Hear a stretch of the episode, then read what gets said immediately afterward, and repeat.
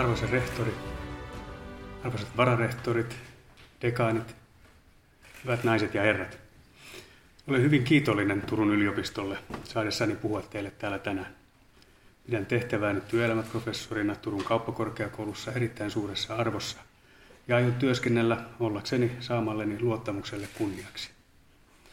Rakkaat vanhemmat, kummit, ystävät, kiitos teille siitä, että olette evästäneet ja tukeneet minua elämäni kaikissa vaiheissa niin, että tällainen tehtävä on tullut mahdolliseksi. Saavutus on yhteinen. Äidille ja isälle olen erityisen kiitollinen heidän kannustuksestaan kansainvälisyyteen, avoimuuteen ja ennakkoluulottomuuteen.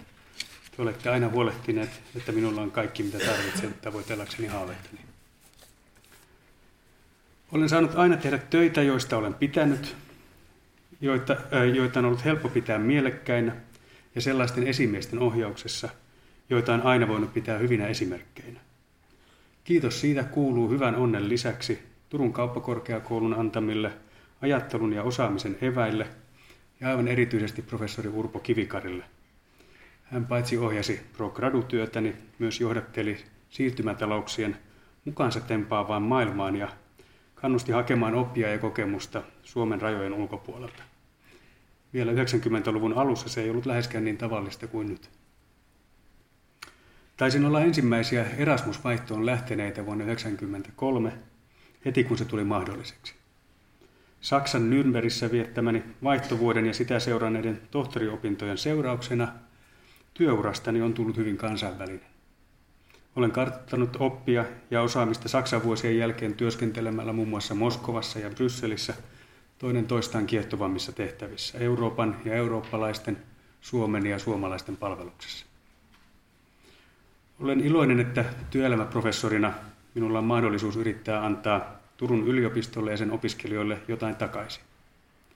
Turku näyttäytyy silmissäni perinteikkäältä kansainvälistymisen ja eurooppalaisuuden suomalaiselta kehdolta. Turun elinkeinoelämä, tutkimus, opetus ja kulttuuri ovat pitäneet yllä eurooppalaista sivistystä maassamme vuosisatoja. Tänään tuo perinne näkyy muun muassa professori Kari Liuhdon Pan-Eurooppa-instituutin työssä vajaat kaksi viikkoa sitten pidetyn Eurooppa-foorumin menestyksessä ja Centrum Balticumin kansainvälisessä arvostuksessa. Olen ylpeä pienestä osastani tässä jatkumossa. Hyvät kuulijat, Suomen hyvinvoinnin tarina on Suomen kansainvälistymisen tarina.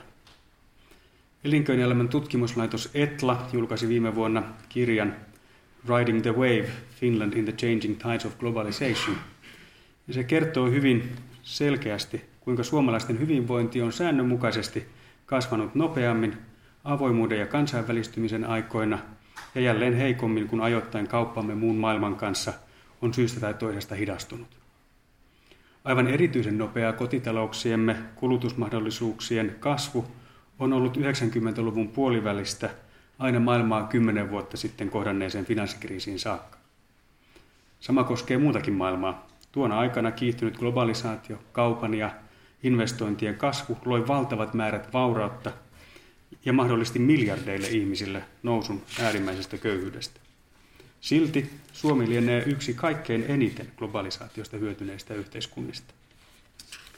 Tavaran ja palveluiden, ihmisten ja ajatusten, tapojen ja kulttuurin kiihtyvän vaihdannan ja parantuneen saatavuuden voisi kuvitella kasvattavan myös ihmisten keskinäistä ymmärrystä ja suvaitsevaisuutta. Näin ei kuitenkaan täysin näytä käyneen. Yhtäältä kyllä sotia, konflikteja ja väkivaltaa on maailmassa nyt selvästi vähemmän kuin ennen. Toisaalta näkemyserot ihmisten välillä ovat kärjistyneet, epäluulo ja epäluottamus ihmisten välillä näyttää kasvaneen. Kaupan vapauttaminen, liberaalien arvojen äh, leviäminen, demokratian ja oikeusperiaatteen yleistyminen mahdollistivat globalisaation, mutta ne ovat nyt uhanalaisia jopa ajatustensa alkulähteillä. Samalla globaalit voimasuhteet muuttuvat nopeasti. Välillä tuntuu jopa, että joku kaukana meren takana on painanut pikakelausnappulaa kehityksen kiihdyttämiseksi. Kiina ja sen jälkeen Intia nousevat vääjäämättömästi Euroopan ja Yhdysvaltain ohi suurimmiksi talouksiksi ja sen myötä globaaleiksi vaikuttajiksi. Enää ei maailmanjärjestykselle luoda puitteita G seitsemän kokouksissa brittiläisen kartanon kat- takkatulen ääressä englantia puhuvien herrasmiesten kesken, ehkä onneksi. Huomisen ilmastopolitiikka, kaupan pelisäännöt, rahoitusmarkkinoiden arkkitehtuuri syntyvät useamman vaikutuksesta, mutta kompleksisemmassa maailmassa. Ja jokaisella globaalisesti tehtävällä valinnalla on vaikutus jokaiseen suomalaiseen. Helsingin pörssissä listattujen yritysten liikevaihdosta yli kahdeksankymmentä prosenttia syntyy Suomen rajojen ulkopuolella. Suomen ulkomaankaupasta kaksi kolmasosaa käydään Euroopan sisämarkkinoilla, ja lopulle kaupalle neuvottelemme ehdot yhteisesti E U:n voimin. Meidän tulevaisuuden mahdollisuutemme riippuvat siitä, kuinka hyvin Euroopan sisämarkkinat toimivat ja kuinka yhtenäisesti Euroopan unioni edistää ja puolustaa etujaan rajojemme ulkopuolella. En liioittele, kun väitän, että menestyksemme Suomen niemellä on kiinni Euroopan unionin globaalista menestyksestä. Sanotaan, että Euroopan unionissa on kahdenlaisia jäsenmaita, pieniä ja niitä, jotka eivät vielä tiedä olevansa pieniä. Näin on varmasti ollut, mutta nyt jopa Ranskan ja Saksan johtajat kertovat äänestäjilleen, että heidän johtamansa valtiot eivät enää yksin kykene lunastamaan kaikkia hyvinvointivaltion lupauksia kansalaisilleen. He peräänkuuluttavat nykyistä yhtenäisempää, presidentti Macronin sanoin, suvereenia Eurooppaa, joka voi huolehtia ulkoisesta ja sisäisestä turvallisuudesta, mahdollistaa taloudellisen ja sosiaalisen hyvinvoinnin sekä edistää maailmanlaajuisesti eurooppalaisten etuja esimerkiksi ilmastonmuutoksen hillitsemiseksi. Meidän näkökulmastamme puheet kuulostavat suurellisilta. Meidän ajatteluumme ja suuhumme istuvat huonosti suuret visiot ja pyrkimykset vaikuttaa maailman suuntaan. Me olemme sopeutumisen mestareita. Pidämme huolen omista asioistamme ja siitä, että tänne eivät muut tule niistä huolehtimaan. Niin turvalliselta kuin tuo ajatus kuulostaakin, se ei enää riitä. Eikä sen tarvitse riittää. Maailman väestöstä vain alle nolla pilkku yksi prosenttia asuu Suomessa. Osuutemme maailmankaupasta on alle nolla pilkku viisi prosenttia. Taloutemme hengittää maailmantalouden mukana. Kun maailmantalouden näkymiä varjostavat kasvava protektionismi ja merkantilismi, meillä on syytä huoleen. Vuosien tauon jälkeen tiedotusvälineiden otsikoihin ovat nousseet tullit, vastatullit ja suojatullit. Vuosikymmeniä jatkuneen kaupan vapauttamisen jälkeen suunta on kääntynyt. Uusia tulleja enemmän.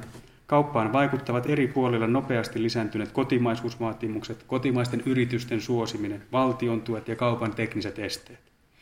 Yritysten globaali toimintaympäristö monimutkaistuu kovalla vauhdilla. Me voimme oppia luovimaan karikossa, mutta lopulta kaupan vaikeutuminen heikentää globaalia talouskasvua ja sen myötä myös meidän suomalaisten ja Suomessa asuvien hyvinvoinnin edellytyksiä. Voimmeko vaikuttaa näihin näkymiin? Kyllä, mutta emme yksin. Euroopan unionin osuus maailmankaupasta on noin kolmannes. Euroopan unionin osuus maailman taloudesta on noin viidennes samaa luokkaa Kiinan ja Yhdysvaltain kanssa. E U vastaa yli puolesta maailman kehitys- ja humanitaarisesta avusta. Euroopan unionin yhteenlasketut tutkimus- ja kehitysmenot ovat samaa luokkaa U S A ja Kiinan kanssa. E U:n yhteenlasketut puolustusmenot ovat maailman toiseksi korkeimmat. Euroopan unionin hyvinvoinnin suurvalta ja sääntelyn ja politiikan suurvalta. Esimerkkinä Euroopan unionin kyvystä asettaa standardeja globaalisti käy esimerkiksi G S M yhdeksänkymmentäluvulla. Tuorempana esimerkkinä G D P R, yleinen tietosuoja-asetus, josta on nopeasti tulossa globaali käytäntö. Ilmastopolitiikassa maailmanlaajuiseksi käytännöksi on yleistyvässä päästökauppa, eurooppalainen keksintö. Suomalaisina emme ole tottuneet ylpeilemään koolla tai voimalla, mutta eurooppalaisina meillä on siihen myös aihetta. Eurooppa vaikuttaa ja Eurooppaa kuunnellaan vielä pitkään, vaikka väestökehityksen myötä suhteellinen painoarvomme laskeekin. Eurooppa on ulkopuolelta nähtynä edelleen hyvin vetovoimainen. Pitkä jono maita, mukaan lukien useat maailman nousevista talouksista, haluaa tehdä Euroopan unionin kanssa vapaakauppasopimuksia niin nopeasti kuin mahdollista. Eurooppaan halutaan investoida, Euroopan kanssa halutaan tehdä kauppaa, eurooppalaisilta halutaan oppia ja osaamista. Kun seuraa eurooppalaista keskustelua maanosamme nykytilasta, muun maailman kiinnostusta voi olla vaikea käsittää. Yhtä kaikki, se antaa meille mahdollisuuden vaikuttaa elinympäristöömme, turvallisuuteemme ja taloudellisiin mahdollisuuksimme vielä vuosikymmeniksi eteenpäin. Onnistuminen siinä edellyttää yhtenäisyyttä, yhteisten eurooppalaisten arvojen ja vahvuuksien tunnistamista sekä yhteisesti hyväksyttyä suuntaa. Yksikään jäsenmaa ei ole enää yksin relevantti globaali toimija, saati standardien asettaja. Euroopan yhtenäisyyteen ja suuntaan voimme vaikuttaa ja meidän tulee vaikuttaa. Vaikka joskus toisin luullaan, eurooppalaisessa päätöksenteossa kansallisuutta enemmän vaikuttaa osaaminen, tietämys ja argumentin voima.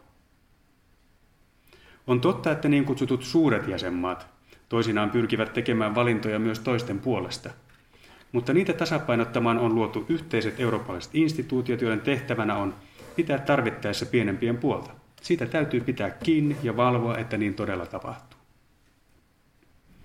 Voidaksemme osallistua ja vaikuttaa kohtaloomme, meillä täytyy olla Euroopan ja kansainvälisen talouden sekä politiikan syvällistä ja laajaa tuntemusta. Lisäksi meillä pitää olla osaamista argumentointiin ja kykyä tarkastella asioita useasta näkökulmasta, ei vain meidän kotimaiset Suomenniemen näkökulmasta. Luotan Turun yliopistoon tällaisen osaamisen kasvattajana ja tiedän Turun kauppakorkeakoulun työn ää, Suomen kansainvälistyksen, kansainvälisen menestyksen eteen. Olen siitä itse saanut nauttia. Kauppapolitiikan merkityksen kasvettua nopeasti viime aikoina huomasin nykytyössäni hämmästyksekseni, että aiheen tutkimus ja opetus ovat Suomessa hyvin vähissä käsissä. Toivon, että Turun kauppakorkeakoulu voisi vastata kasvavaan kysyntään lisäämällä aiheen tuntemusta. Teen mielelläni oman osuuteni tässä. Lopuksi kiitän myös Elinkeinoelämän keskusliittoa, joka antaa minulle mahdollisuuden toimia työelämäprofessorina päätyöni ohella. Uskon, että siitä voi olla hyötyä myös suomalaiselle elinkeinoelämälle. Mutta ennen kaikkea kiitän puolisoani Hannelea sekä lapsiamme Arvoa ja Kaarloa